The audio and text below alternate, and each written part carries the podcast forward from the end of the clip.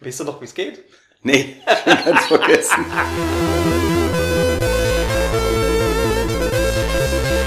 Kais Spielekiste, der Podcast. Zwei Videospielbegeisterte reden über den alltäglichen Videospiel-Wahnsinn. Mit Jörg und Kai.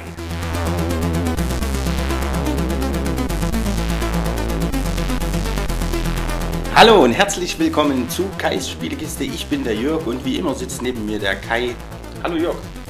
und natürlich auch ein allerherzliches Hallo an euch da draußen. Heute mit einer Sonderfolge. Wir hatten ja voriges Jahr mal äh, mit dem Gedanken gespielt, auf die EGX zu fahren und hatten uns das so ein bisschen vorgenommen für dieses Jahr.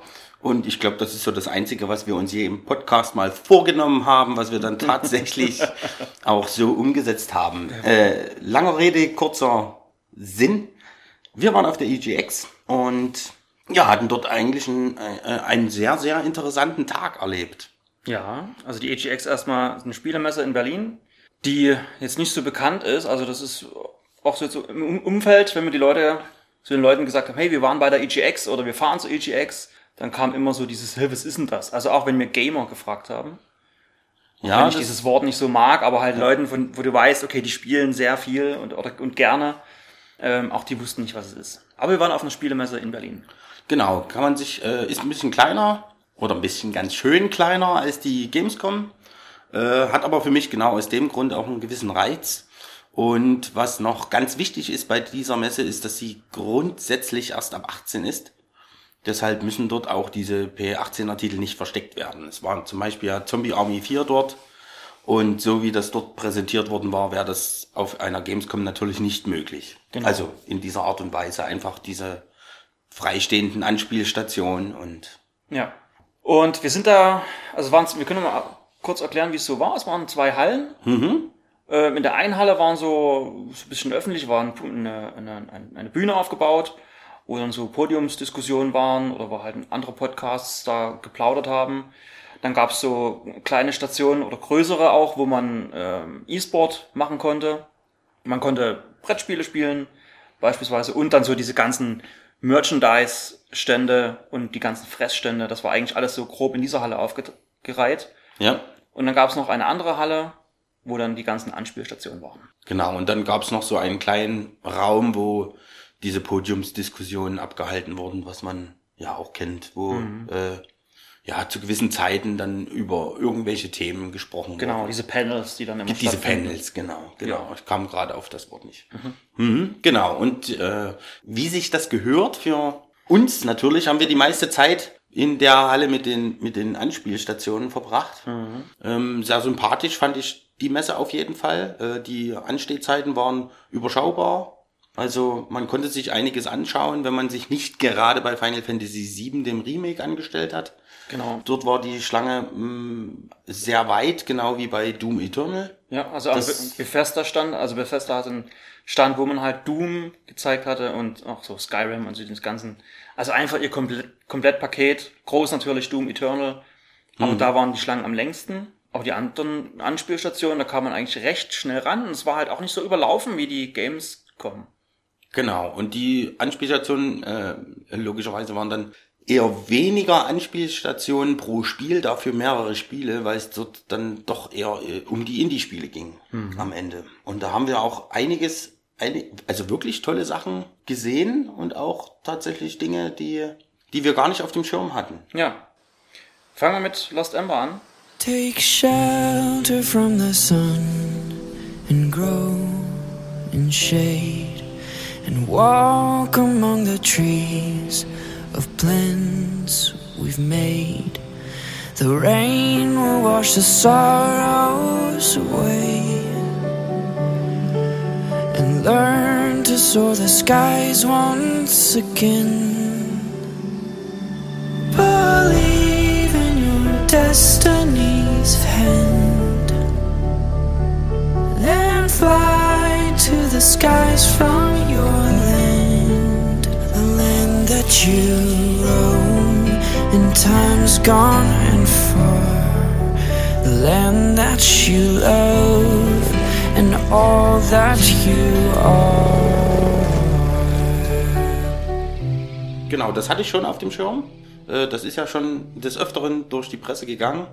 Kommt denn nun diesen Monat endlich mal raus? Oder was heißt endlich mal? Ähm, Es ist immer so, so leicht gesagt, aber das ist ein Fünf-Mann-Team, die jetzt, glaube ich, seit ja, fünf, über fünf Jahren an dem Spiel entwickeln. Und ähm, ich finde das gut, sollen sie sich Zeit nehmen. Genau. Es ist, Das ihr, haben sie auch getan. es ist ihr Herzensprojekt und ähm, dazu haben wir auch einen kleinen Einspieler für euch. Genau, den hört ihr dann jetzt. So, wir sind hier auf der EGX 2019 in Berlin. Wir stehen vor dem Stand von Lost Ember und stell dich mal den Hörern vor. Wer bist du denn? Ja, hi, äh, ich bin Maximilian Jasinowski, ich bin Art Director bei äh, Lost Ember. Um was geht's in Lost Ember? Bei Lost Ember, das ist ein äh, Story-Driven Exploration Adventure und als Hauptcharakter spielst du einen Wolf. Und der hat die Fähigkeit, alle Tiere, denen du so begegnest, zu übernehmen, so dass du mit denen weiterspielen kannst. Und du deckst allgemein eine Geschichte auf. Also es gab eine Vergangenheit, also es sind halt vor tausend oder vor tausend Jahren circa ist die Welt untergegangen an dem Ort, wo du dich dann bewegst und du warst, als du damals Mensch warst, ein Teil davon, des Untergangs und du erfährst Stück für Stück, was für eine Rolle du gespielt hast und genau. Man wird also als Wolf wiedergeboren Genau. in, in diese Welt. So eine Art. Also ob das jetzt, ob das jetzt ein wiedergeborener Wolf ist oder nicht, weiß man nicht genau Ja. von Anfang, aber im Prinzip ja, findest du Stück für Stück heraus, was los ist, weil am Anfang weckt dich ein kleines Licht, das ist ein kleiner Companion. Und der sagt, er ist halt eingesperrt unter einer Kuppel, der er nicht rauskommt. Und äh, du hilfst ihm da raus. Und Stück für Stück stellt sich dann heraus, dass du immer wieder aus, aus so einer Barriere raushelfen musst. So entwickelt sich halt die Story, dass man Stück für Stück mehr herausfindet, äh, was eigentlich passiert ist, was für eine Rolle das Licht gespielt hat und du selber. Okay, jetzt habe ich hier an der Anstation schon gesehen, dass man auch andere Tiere übernehmen kann. Ja, genau. Ist es eine Art, also ist ein Rollenspielsystem dahinter? Schaltet man das frei oder? Nee, also es, es ist im Prinzip, musst du dir vorstellen, so eine, ich, ich benutze ungern das Wort Walking Simulator, weil Leute einfach da äh, so ein schlechtes Bild von haben, aber es ist auch nicht direkt ein Walking Simulator. Du hast halt schon Elemente, wo du halt einfach Gameplay hast, in dem du halt dieses, dieses Tier-Switchen hast und viel erkunden kannst und auf unterschiedlichste Art halt auch einfach die Level begehen kannst. Aber es ist im Prinzip so eine so ein interaktives Action Walking Simulator Mix Ding. Okay. cool. Also die, und die Tiere sind dann einfach von Anfang an immer verfügbar und ich habe von Anfang an eine Also du- freie Wahl oder schalte also ich die du- nach und nach frei und, oder kommt Also das du- aufs Level an? Also ich würde, also freischalten würde ich jetzt nicht sagen, weil das Wort das impli also es impliziert, dass man irgendwie dafür leveln muss oder sowas, aber es muss Ja, du nicht aber- direkt. Aber ne, im Prinzip schon, also darüber, dass du das, dass du in der Welt vorankommst und dann Stück für Stück immer der Hauptstadt und so näher kommst, spielst du dann andere Tiere, die dort dann auch verfügbar sind. Zum Beispiel in irgendeinem, da gibt's halt Kanäle vor der Stadt und da kannst du teilweise dann mit Fischen äh, durch oder wenn du dann in der Stadt ankommst, kannst du mit Maulwürfen oder mit Wombats durch kleine Löcher durch und ein bisschen mehr über die Stadt so, also die Tiere so. sind schon in der Welt vorhanden und ich schlüpfe dann bloß in die hinein. Genau, genau. Ah, also die okay, leben halt okay, an okay, den, okay. an den Ja, Orten ja. und du, ja, du schlüpfst in die rein und spielst mit denen weiter. Wie groß ist denn euer Team? Fünf Leute. Fünf Leute, das ist ja doch sehr wenig. Ja, ist ja, sehr wenig, Also aber dafür dafür dann auch sieht's ja sehr viel Entwicklungszeit. ja, wie lange habt ihr dran gedoktert? äh, fünfeinhalb Jahre jetzt, glaube ich, sind's. Okay. Das ist halt wirklich krass lange einfach schon. Ja. Und wie, wie, wie seid ihr auf die Spielidee gekommen? Damals, äh, ich glaube, die erste Intention kam aus ähm, Driver San Francisco, weil die halt so ein Switch-System hatten, wo du einfach ne, zwischen Ah, ja, den Autos, da ist die Kamera rausgefahren und in ein anderes Auto rein. Und wir dachten, das wäre auch cool, wenn man bei Tieren sowas machen könnte und mit denen spielen könnte. So, das war so, ein erst, so eine erste Idee und dann der Rest kam einfach Stück für Stück. Okay, und euer, euer Studio, wie heißt das? das ist Moonlight? Studios. Okay, und habt ihr vorher schon mal was gemacht oder ist das euer Wir Erstlingsjahr? haben Mini-Mobile-Games gemacht und haben dann einfach zusammen entschieden, dass. Also die Idee war eigentlich zu gründen, Geld anzusparen, indem wir kleine Spiele machen und dann halt das große Projekt zu starten. Und dann haben wir aber mittendrin, während wir die kleinen Sachen gemacht haben, gemerkt, letztendlich, du weißt nie, ob du an den Punkt kommst, dass, dass die, alle Projekte sauber laufen und du Ja. dann wirklich so viel Geld ansammeln kannst. Also lass uns einfach direkt mit dem Herzensprojekt starten. Ja. Und dann ja, kam alles so mit Geld kam zusammen, indem wir halt an Förderungen versucht haben zu kriegen, alles Mögliche. Und wo wird das Spiel verfügbar sein?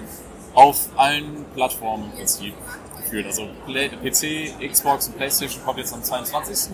Ja. Und Switch kommt, sobald wir denken, dass die Framerate in Ordnung ist. Ah, okay. Super.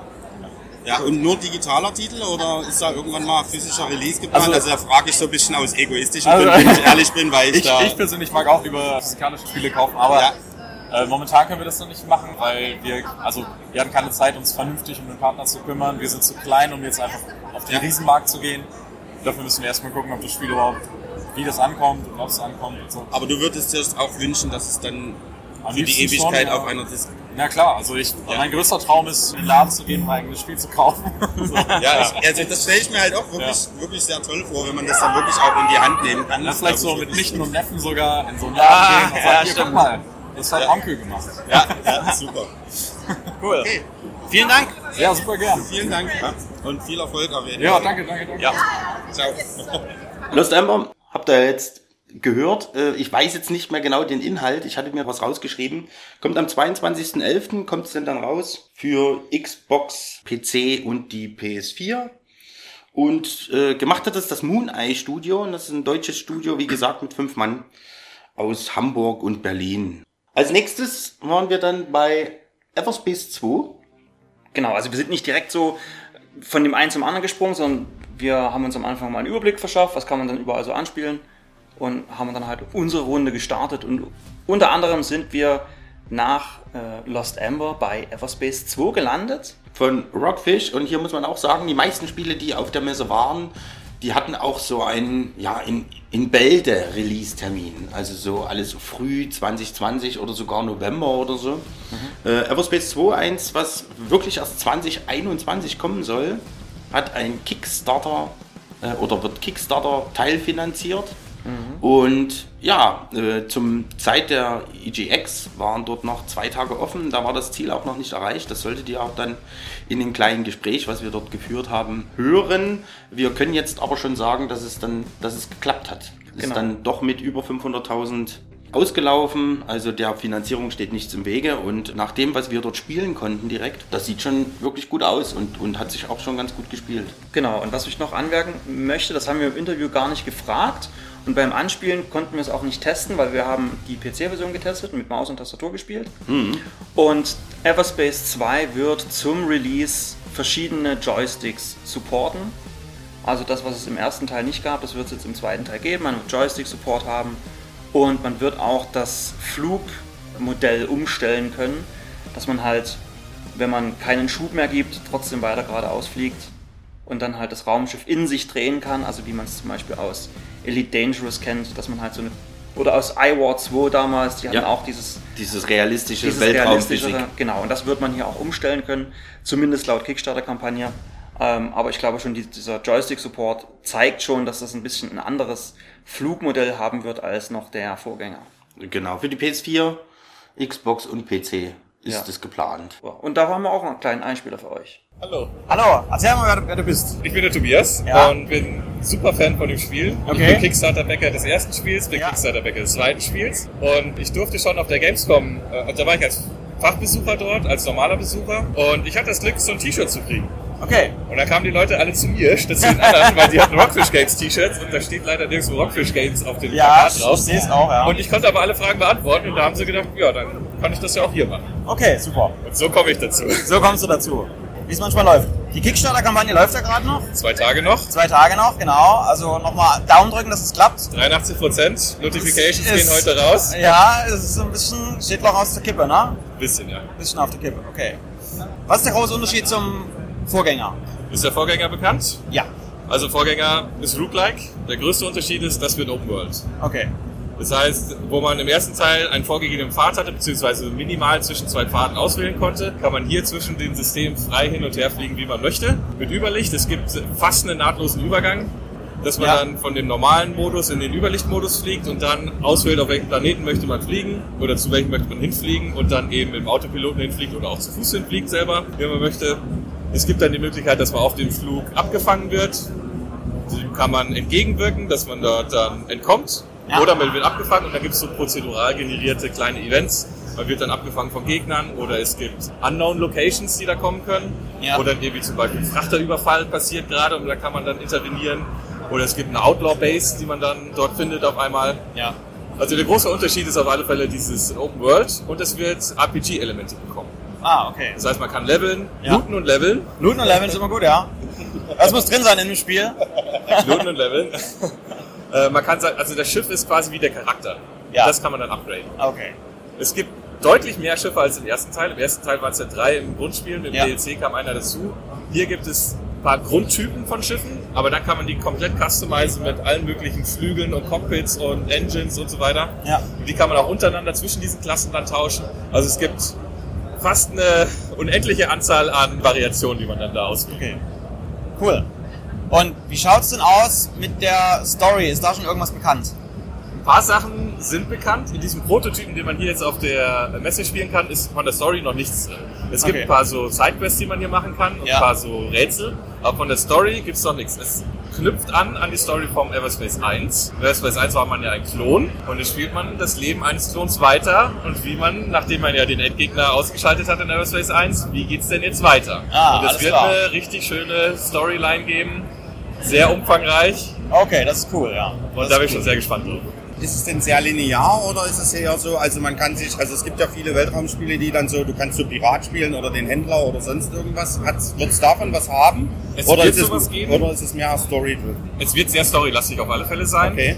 Es wird natürlich eine Main Story geben, die man mehr oder weniger missionsmäßig abarbeiten kann. Das ist ja wie bei den meisten Spielen auch. Es wird aber auch Side, zwei Sidequests geben, die kann man machen, wann man will. Hängt vielleicht ein bisschen ab vom Level, das wird sich dann zeigen, weil es ist noch alles ein bisschen im Fluss. Ist ja auch noch zwei Jahre bis es released Ja, wird. Ja.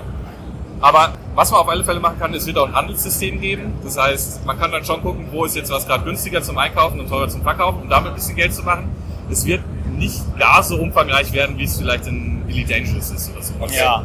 Weil da gibt's ja richtig mittlerweile ausgearbeitete Handelsrouten, wo sich das dann auch das Handelssystem während des Spiels ein bisschen verändert. Also während man einkauft, wird es günstiger und so weiter. Ja. Ganz so umfangreich wird's nicht, aber so im, Groß Okay. im Grunde genommen wird sowas schon geben. Das find, also persönlich muss ich dazu sagen, finde ich gut, weil ich finde Elite Dangerous zu groß. Also es ist so, ja okay, wir können halt eine komplette Galaxie abbilden, aber dann macht es halt keinen Sinn, weil du hast ja nicht genügend Spieler. Wenn man es halt eher beschränkt, ist es der, der bessere Weg, das einfach händisch alles irgendwie zu designen. Also Oder halt die Systeme, die da kommen werden, das, ich glaube, das haben sie im letzten Kickstarter-Update erzählt, das sind, glaube ich, 18 Sonnensysteme, die mindestens kommen. Ja. Und die sind alle handcrafted. Genau, und das ist mal, das merkt man einfach. Also dann lohnt sich das nächste Sonnensystem halt mehr als, ja, das, da, beim nächsten ist die Sonne halt blau und der Rest ist genauso wie. Ja. Okay, Frage noch, ähm, soll es denn Multiplayer-Aspekte haben? Also ist es rein, ein reiner Singleplayer, Ja. ohne Koop, irgendwas, also rein Singleplayer? Also, es gibt sehr, sehr viele Anfragen natürlich für Multiplayer, aber allein Koop ist schon eine Art von Multiplayer. Und Mhm. Multiplayer zu entwickeln, verdoppelt die Entwicklungszeit. Und es ist ein, immer noch ein. Indie-Dev-Team, auch es sind 20 Leute Nein, alles das gut. kriegen sie nicht hin. Alles gut, war nur Es gibt viele Anfragen, also ich würde, Koop fände ich genial. Ja, hätte ich Gerade auch so. Two-Player-Koop wäre Ja. super, aber es ist halt so umfangreich. ein Pilot, ein Gunner und so. Genau. Das wäre genial. Wer weiß, Everspace 3? Ja, vielleicht. wenn ihr das hört. okay, dann vielen Dank. Wir uns, dann werden wir jetzt Gerne, einfach gerne. mal eine Runde Probe spielen, oder? Würde ich sagen, Ja, ja. das sind Dankeschön. zwei Stationen. Danke. Danke. Dann hatte ich noch die Möglichkeit, Shenmue äh, 3 anzuspielen. Ähm, ja, äh, überraschend kurze Schlangen, beziehungsweise das Interesse der Besucher hielt sich dort wirklich in Grenzen. Also das war hingehen, hinsetzen, losspielen. Ja. Da muss man sagen, Es dass, wirk- ja, dass sogar am Bussimulator die Schlangen länger waren. ja. Und auch dem Landwirtschaftssimulator 19, der Ja, ja. Platinum Edition. Genau. Äh, das war auch sehr, sehr, ja, sehr gut frequentiert, will ich jetzt nicht sagen, aber da es war auf jeden Leute. Fall mehr Es los saßen, als ja. bei Shenmue. Also, hm, weiß nicht, ob das so Gutes ahnen lässt. Jedenfalls hatte ich mal kurz gespielt. Ähm, ja, ein Riesenspiel wird's natürlich werden, also vom, vom, von der Größe her und vom Umfang. Hm. Ich fand das Kämpfen aber nicht ganz so geil. Also es, hm, weiß ich nicht, müsste man vielleicht dann noch ein bisschen weiterspielen. Grafisch ist es jetzt auch, äh, kann man machen, ohne, ohne Augenkrebs zu bekommen. Aber es ist natürlich, äh, äh, geht heute mehr. Und wenn man da, äh, also die Unreal Engine 4, die der Meister Suzuki da verwendet, ist zu mehr imstande. Immer so eine Frage, ne? Wie, wie geht der Entwickler daran? Pusht man da auf Teufel komm raus und fliegt dann vielleicht auf die Nase, weil man zu hohe Produktionskosten hat? Oder lässt man die Grafik li- lieber ein bisschen hinten dran? Vielleicht will er auch mehr Wird auf den zeigen. Stil Ja, von den ersten beiden möglich. gehen. Ist, Dass man sagt, nee, zu realistisch, dann ist es zu weit weg von den ersten beiden Teilen. Ja, aber auch von den Animationen her und so. Also äh, es wird ja seit Mass Effect Andromeda äh, sehr viel Wert auf Gesichtsanimation gelegt. Äh, ist mir jetzt nicht störend aufgefallen, aber mi- mir ist es halt aufgefallen, dass dort Okay. also optisch nicht High-End, aber ich fand das Kämpfen jetzt, also ich habe dort so einen, einen, einen Kampf gemacht. Davon wird es wahrscheinlich nicht leben. Okay. Wird sich zeigen. Ja, dann äh, war Asterix XXL 3 war noch dort. Das hatten wir jetzt nicht extra angespielt. Dort geht's dann um den kristallenen Hinkelstein. Sieht wie, wie der zweite Teil aus. Ist von Osome, einem französischen Studio, entwickelt worden, die ja schon den, den zweiten Teil gemacht haben. Und äh, die auffallendste Änderung an dem Spiel für mich ist, dass es jetzt endlich einen Koop gibt. Den gab es tatsächlich vorher nicht bei dem zweiten Teil. Jetzt kann man halt wirklich einer Asterix und einer Obelix steuern. Das finde ich schon sehr viel wert. Ja, und sieht halt wirklich gut aus. Ja, aber das war beim zweiten auch so. Also die Optik da nehmen die beiden Titel sich nicht viel. Dann hatten wir noch äh, Black Sad gesehen. Many private investigators will tell you, the job consists mainly of dealing with two timing husbands and wives. But once in a while, you're lucky enough to land the kind of case that can get you killed.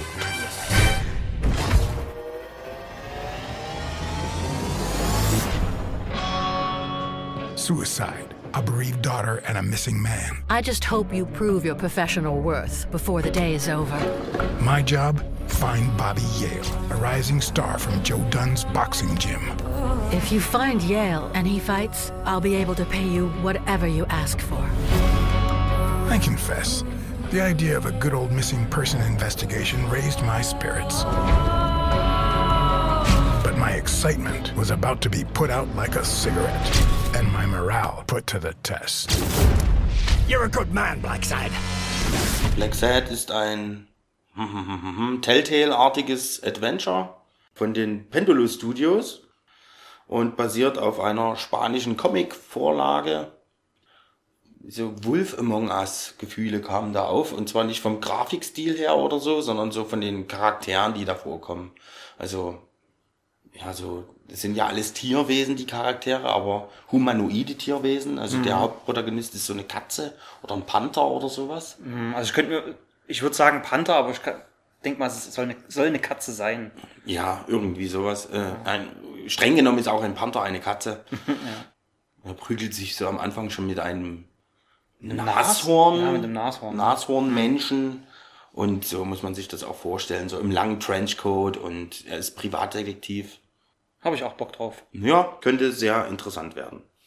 Dann sind wir weitergelaufen, äh, eigentlich um die Ecke rum. Da haben wir dann Trine 4 gespielt. Once upon a time, our three heroes were reunited on a quest to search for Celius, the mysteriously vanished prince. Beziehungsweise du nicht, sondern äh, Ja. ich mit deiner Frau zusammen. Stimmt, das hatten wir noch gar nicht gesagt. Wir waren zu dritt unterwegs. Meine Frau war mit. Und die hatte auch sehr viel Spaß. What's so urgent about getting this boy back to the academy? Maybe they worry about him getting kidnapped. Or he could run into trouble out there in those old ruins. Ganz viel Spaß, besonders bei Trine 4, was dann dazu geführt hat, dass du am selben Tag noch unbedingt die Complete Collection kaufen musstest. Ja, Now the heroes pursued the runaway prince through its forlorn pathways. What began as a simple quest to retrieve a missing prince was now turning into a much darker tale. zurück in Dresden dann war dann bei Müller noch eine 20% Aktion, glaube ich. Ach, jetzt mache ich Werbung für Müller. Ach, naja, Egal, gut. wurscht. Egal. Und da gab es das dann für 40. Alle vier Titel auf einer Disc. Äh, ja, da war noch großes Rätselraten vorher, hm, wenn man die Amazon-Bewertungen sieht. Jetzt haben wir Werbung für Amazon gemacht. so Werbeblock vorbei. Aber wenn man die Bewertungen dort liest, gab es wohl äh, bei manchen, dass nur das, der vierte Teil auf der Disc war und die anderen drei als Downloadcode beilagen. Das ist jetzt bei mir nicht so der Fall gewesen. Also entweder haben sie dann aufgrund dieser schlechten Reviews das Ganze zurückgezogen, nochmal neu gepresst und nochmal in den Laden gestellt. Das habe ich jetzt nicht auf dem Schirm. Hab, Mhm. Ja, hätte ich vielleicht auch nochmal recherchieren können. Ja, oder getan. die Leute haben einfach nur das Ding aufgemacht und äh, ja, ihren Frust, den, den Download-Code gesehen und ihren Frust äh, freien Lauf gelassen, ohne zu wissen, dass der Download-Code nur für den Soundtrack und das Artbook ist. Das kann auch noch sein. Ja, aber hm, das glaube ich fast nicht, weil auf der Disk steht ja Complete Edition auf der Disk. Also ist es ja eine eigens gepresste Disk. Mhm, ja. also ich hätte jetzt gesagt, wenn auf der Disk nur Trine 4 steht, Mhm. dann hätte ich auch kurz gezweifelt daran, aber sie pressen doch nicht ein anderes Label auf die Disk und Ja, dann ist okay. es da nicht drauf. Also das glaube ich nicht. Also, ich würde jetzt hier an der Stelle Entwarnung geben, wer, wer sich Ja, einfach hinten drauf durchlesen. Dort ist dann mit so einem Sternchen markiert, was digitaler Inhalt ist und das ist halt nur das Art Genau. und der Soundtrack. Weil ihr wart euch ja auch nicht sicher, ja, kaufen wir das jetzt oder nicht und ah, und dann habt ihr ja Genau. gesehen, was da hinten drauf steht und daraufhin gekauft. Genau so war's. Mhm. Ja, was soll ich sagen? Wir haben dann direkt auch angefangen und den ersten Teil haben wir jetzt fast fertig. Äh, Trine ist ein Puzzle-Plattformer. Sollte man vielleicht dazu sagen. Und Könnte vielleicht auch noch von wem es ist. Von Frozen Byte. Sehr gut. und ähm, das kann man den ersten Teil bis zu drei zusammen. Ich glaube, die letzten dann bis zu vier Leute. nee, ich glaube immer, Immer drei? Es sind ja drei? drei Hauptcharaktere. Ach so, stimmt, stimmt, stimmt, stimmt. Ich dachte, da kam noch ein vierter dazu. Mhm. Nein, okay. Ähm, jedenfalls äh, kann man das zu dritt spielen. Äh, reiner Couch-Koop geht online gar nicht. Und man kann dann halt die, ja, die Charaktere durchwechseln. Man hat eine Diebin, die mit Pfeil und Bogen bewaffnet ist, einen Ritter mit Schild und Schwert, der dann später auch noch eine, einen Hammer bekommt und einen Zauberer. Und der Zauberer ist für mich so ein bisschen das ganze Essentielle des Spiels, weil äh, der die Puzzleteile zum Puzzeln dabei hat. Der kann nämlich Blöcke zaubern oder Planken und solche schwebenden Dreiecke, über die man dann springen kann oder die man halt über Hindernisse oder Stachelfallen drüber legen bzw. bauen kann, um seinen Weg dort zu finden. Man kann das auch über Hüpfen lösen, die meisten Sachen, aber so macht man sich halt einfach. Es wird halt einfacher, auch wenn man zu zweit ist. Genau. Direkt. Es gibt auch ein paar Gegner, die man dann, ein paar Untote, die man bekämpfen muss. Aber ansonsten ist das Core-Gameplay, sag ich mal, das durch die Rätsel puzzeln, ohne dass es wirklich wirkliche Puzzle sind. Also einfach nur Wegfindung, wie komme ich jetzt hier am besten drüber. Mhm. Dann, äh, ja, weiter sind wir gelaufen und sind dann, äh, also wir haben viel Zeit bei den Indies verbracht, muss man wirklich sagen. Die großen Mhm. Titel haben uns dann gar nicht so interessiert. Wir waren mal kurz in der Retro-Ecke. Die fand ich auch noch ganz cool. Mhm. Da haben wir äh, auf, dem, auf dem Mega Drive mit drei Knöpfen, mit dem drei Knöpf äh, Joypad haben wir dann Mortal Kombat gespielt. Ja, sogar den zweiten Teil. Also einer, den ich wirklich mag. Und da hat der Kai mich tatsächlich mit Button-Mashing in Grund und Boden gemacht. Damit ist auch alles- Weil ich, ja, ja, damit ist alles erzählt. Aber ich stand halt davor, was Start drücken. Da, also man musste Start drücken, dann hat es das irgendwie umgeschalten und ich konnte nicht blocken. Das war und, ganz ah, komisch. Ja, ja. Äh, grausam, wirklich grausam. Hätte ich gerne ein, ein Six-Button-Joypad gehabt, aber ja, gut.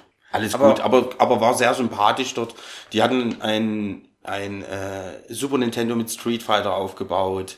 Eine PlayStation 1 stand da, mit, da lagen noch drei Spiele daneben, also konnte man dann auch einfach frei wechseln. Genau, das fand ich halt sehr sympathisch, Ähm, das war dies- total toll, ja. Diese Retro-Ecke war wirklich schön. dass diese ganzen Stationen, also auch das Nintendo 64 oder halt das Mega Drive, das stand halt da und daneben standen noch ein paar Module. Also man konnte auch sagen, ach nee, Mortal Kombat, ich habe jetzt keine Lust. Aber da steht, ich weiß, wir haben uns gar nicht angeguckt, was da für Module standen. Aber das stand halt einfach rum. So, also das fand ich schon echt cool. Hm. Und zwar jetzt auch kein Aufpasser irgendwie in der Nähe oder Genau, so. Also, ja. dass man da, du hättest halt einfach loslegen können. Ne? Ja. Äh, Haben wir dann nicht gemacht, weil wir wollten ja für euch die Zeit investieren, um wirklich ein paar, ja, ein paar neue Schnapper aufzunehmen. Wie zum Beispiel Out of Place. Und das ist äh, so ein Titel, den hatte ich wirklich gar nicht auf dem Schirm. Davon habe ich noch nie was gehört gehabt. Bis kurz vor der Fahrt, ne? Bis kurz vor der Fahrt, ja, genau. Hast du dich ja mit der Frau nochmal hingesetzt und hab, habt ihr euch so ähm, geschaut, was gibt's denn auf der Messe? Genau, weil wir ja keine, man hatte ja kein, kein, äh, ja, keine Vorstellung, wie die Messe ist, wie groß ist das und Mhm. äh, musst du dort weit laufen, um alles zu sehen und so. Und deswegen wollten wir uns vorher schon mal ein bisschen informieren, was so interessant aussieht, wo wollen wir hin, Mhm. muss man lange anstehen, dann lieber da oder da. Deswegen wollten wir da vorher gucken. Äh, hat sich dann als relativ unnötig erwiesen. Aber nichtsdestotrotz hatte meine Frau dann halt Out of Place gespielt Und das ist so ein, so ein Studentenprojekt der HAW, also das ist die Hochschule für angewandte Wissenschaften aus Hamburg. Und ja, das, das hat, hat schon Spaß gemacht. Also es sah auch ganz, ganz niedlich aus. Ähm, Ja, ich weiß jetzt nicht, wann da Release-Datum ist oder ob's, inwieweit das zur Veröffentlichung kommen wird oder wie weit sie im Prozess sind. Also wir haben uns da auch einmal festgesprungen. Mhm. Also da mussten wir dann tatsächlich dort das Spiel nochmal äh, das Level neu starten, weil der Charakter so in eine, ja, in ein, ein den- Wurzelgeflecht festgehangen war. Ja, festgepackt irgendwie. Genau, erst runtergerutscht, dann konnte man hochhüpfen und dann ist man so reingeklippt in den Baum und hing da fest. Aber mein Gott, es ist ein, Also für- man, das ist eine Messeversion. Genau. Und, Und dann noch ein Studentenprojekt, also. es sah auf jeden Fall cool aus, Ja, also auf das jeden auf jeden Fall im, im Auge behalten. Hm, denke ich auch. Und was wir dann noch uns angeschaut haben, war Cloudpunk. When I was a little girl, I used to look up at the sky and wonder. Now I can't see the sky anymore. I drive between the skyscrapers, curious neon giants that stretch out to infinity. My shift has just begun, this will be a long night. My car hums between the never ending billboards. They cast a spell, guide me through the night. What makes this city isn't in the streets, it isn't on the news. It's the people that live here, and the niggling fear that at the core of this place is a pulsing heart fueled by consumption. This is where I live. In the rain. Among the clouds. Also der Name, hm, das klingt schon ein bisschen komisch. Das klingt so ein bisschen wie so ein Rip-Off, so, hey, Cyberpunk 2077. Die waren übrigens auch auf der Messe, haben uns nicht angeschaut. Das ist jetzt groß im Kommen, ich muss mein Spiel auch so nennen, um einfach da so ein bisschen. Das war so der erste Eindruck Das war der auch von erste mir, so, Eindruck. wo ich dachte, hm, na. also hätte ich das so auf Steam gesehen, dann hätte ich vom Namen her auch so abgeleitet, so, äh, na. Das, da will jemand äh, auf der Welle mitschwimmen. Genau, das schnelle Aber hat damit am Ende gar nichts so viel zu tun und ist da auch gar nicht inspiriert vom Spiel, sondern es ist halt, äh, die Namensgebung ist halt eine Anlegung schon an Cyberpunk, Dieses- aber halt nicht an dieses, an dieses Spiel, sondern halt an das, an das Setting. Genau, also auch so Blade Runner und so, dieses ganze Ding. Genau. Und Ähm, Cloud, weil man durch diese Wolken irgendwie fliegen will in einer Stadt. Also das Ganze, man spielt einen Taxifahrer in einer futuristischen Stadt und man fährt mit so oder fliegt so mit solchen Schwebefahrzeugen, wie man sie aus dem Film Das fünfte Element kennt. Genau, aber da lassen wir doch einfach mal die Jungs von Ironland selbst zu Wort kommen. Genau, bitteschön. So, du stehst jetzt hier bei Cloudpunk. Stell dich kurz vor. Ich bin Marco, ich bin also der Hauptentwickler praktisch von dem Spiel. Okay. Es gibt noch andere äh, dabei, natürlich Leveldesigner, äh, Composer und Storywriter. Ich, bin- ich mache so das Programming und Design. Okay, wie groß seid ihr? Wir sind ein bisschen neun Mann. Äh, Manche arbeiten Fulltime, andere sind Freelancer. Okay. Zur Halbzeit. Ja. Erklär mal, um was geht's bei Cloudpunk? Bei Cloudpunk geht es um einen Kurierfahrer, der für die Firma Cloudpunk arbeitet. Das ist ein semi-legaler Kurierdienst, der so bei der Regierung nicht gerade so sehr beliebt ist. Okay. Und du machst eine Kuriermission und kannst aber in, auf dem Weg dahin praktisch die Welt entdecken. Ja. Also äh, die Welt an sich ist, ist der Hauptcharakter. Es gibt noch andere Charaktere, die du dann kennenlernst auf deinen Missionen. Ja. Und jeder hat seine eigene Geschichte zu erzählen. So wird die Hauptfigur, die heißt Rania, immer weiter in eine tiefe Geschichte reingezogen. Und die zieht dich praktisch durch das Spiel. Okay. Gibt's denn Inspirationen für dieses Spiel? Also, Ja. oder wo habt ihr die Inspiration her? Die offensichtliche Inspiration äh, ist alles, was mit Cyberpunk zu tun hat. Also jetzt nicht dem Spiel, sondern dem Genre. Ja. Äh, Blade Runner, Snow Crash von William Gibson.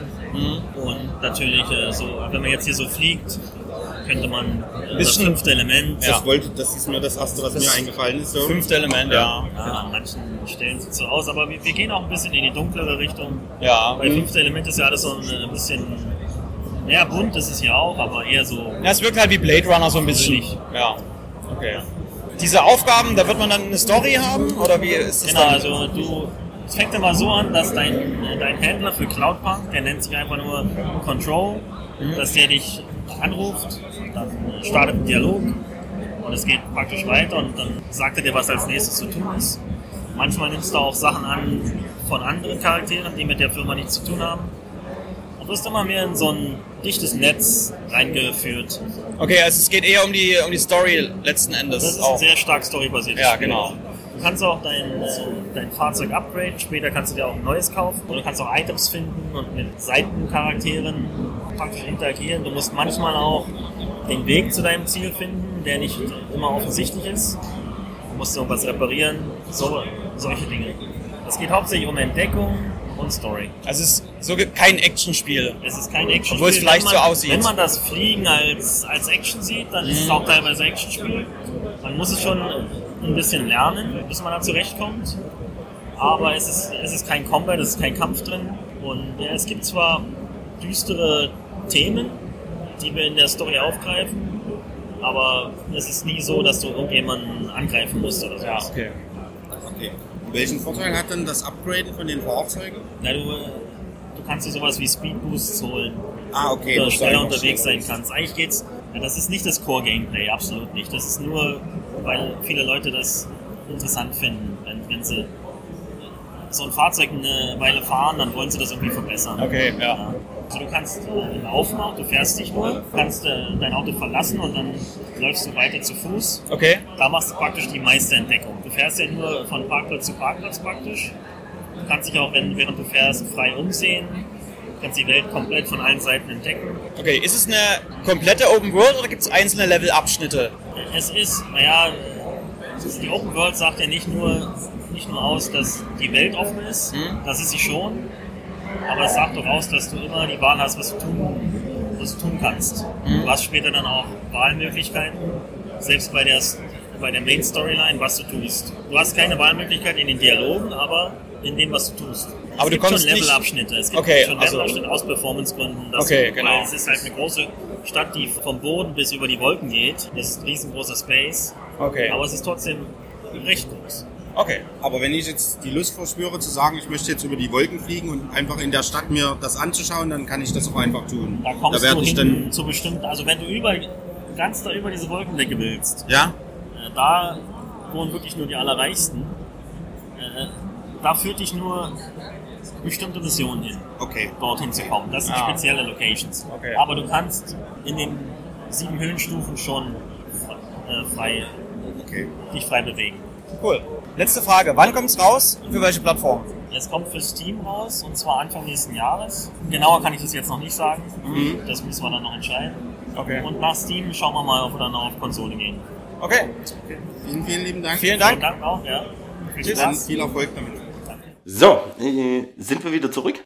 Island, äh, vielleicht ist das manch einem ein Begriff von Phoning Home.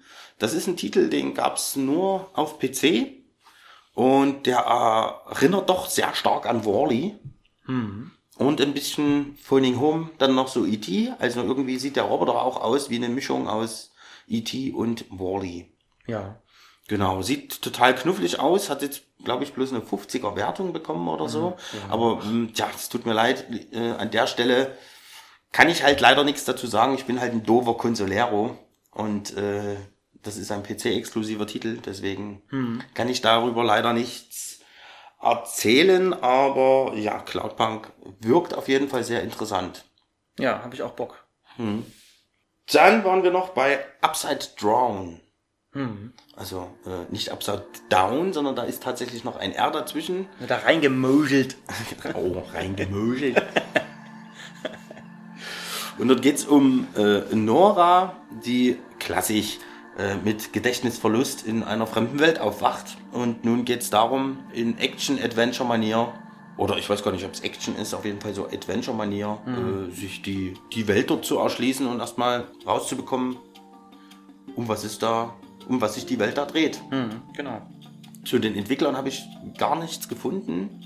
Es gibt nur eine, eine Facebook-Seite zu dem Spiel und gibt es ein paar Namen, aber richtigen Studionamen konnte ich jetzt auf die Schnelle gar nicht rausfinden. Da war auch leider keiner, mit dem man Also wir müssen ja sagen, wir sind ja nicht als Presse mit Genau. Presseausweis dort einmarschiert, sondern sind ja einfach so hingegangen.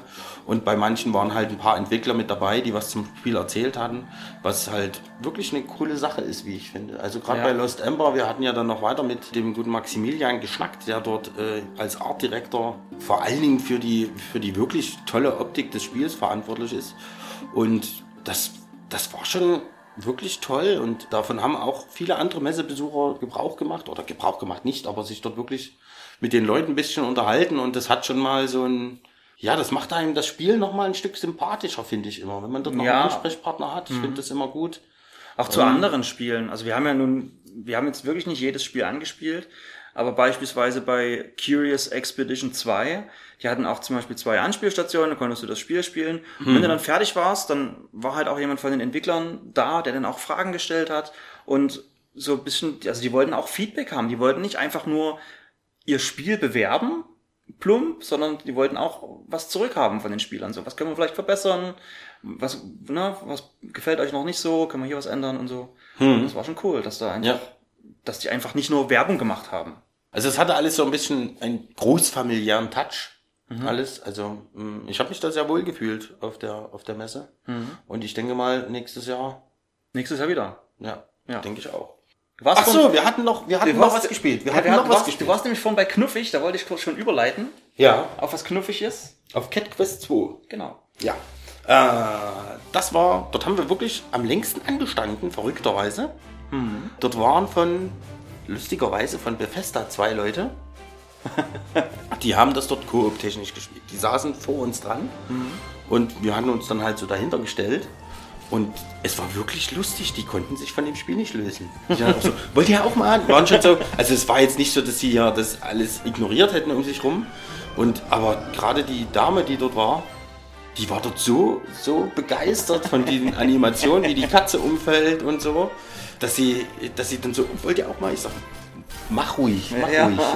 Äh, Ich, ich fand das fast amüsanter, denen dabei zuzuschauen, wie sie sich dort in diese Spielballen haben lassen, wo sie ja von, aus einer ganz anderen Ecke Videospielmacherei kommen eigentlich. Also, Ja.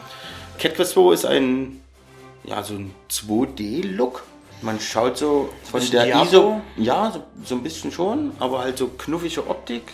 So gepixelt würde ich jetzt nicht sagen. Nee, aber so, Zeichentrickstil. So, ja, Eher Kinder Zeichentrick. ja, ja, so in die Richtung, genau. Und man läuft dann halt mm, mit seiner Katze da rum, kann dann halt ein paar Zauber lernen und die dann, oder findet die und legt die dann dem der jeweiligen Mietzekatze an und kann die dann ausführen und läuft ansonsten in so einem Echtzeit-Kampfsystem mit seinem Schwert und seinen Zaubern über die Karte und in verschiedene Dungeons rein. Mhm. Und das war wirklich knuffig. Also das Genau. hat wirklich Spaß gemacht. Zumal man es halt äh, zu zweit spielen konnte, also zwei, zwei Spieler Koop hatte. Mhm. Ähm, das wertet das Ganze irgendwie doch nochmal auf. Und das hat man auf der Messe halt auch gemerkt. Also es war immer, da war immer was los. Mhm. Dann soll es es gewesen sein. Mit unserem Kurzexpress über die EGX. Aber dein Fazit würde mich noch interessieren. Ich meine, wir haben ja jetzt schon gesagt, dass wir wieder hinwollen. Also lässt das ja schon darauf schließen, dass es dir gefallen hat. Aber hast du noch ein kurzes Fazit oder so dein persönliches Highlight von der Messe? Auf was du dich dann Mein, mein persönliches? Highlight war eigentlich wirklich die Messe an sich. Also, sie war halt nicht so überlaufen. Du hattest auch in den, also zwischen den Gängen auch Platz. Was ich halt auch cool fand, dass bestimmte große Entwickler da waren, die sich halt auch nicht irgendwie groß mit Tamtam auf sich aufmerksam gemacht haben. Hm. Also jetzt ein, ein Es gab keine Bühnenshows oder es gab sowas. keine Bühnenshows. Ein Race Driver war eine ganz normale Anspielstation, so wie alle anderen auch. Also wie Shenmue oder wie der Landwirtschaftssimulator. Oder wie Lost Ember war halt auch Grid. Eine, Grid, eine ganz normale Anspielstation.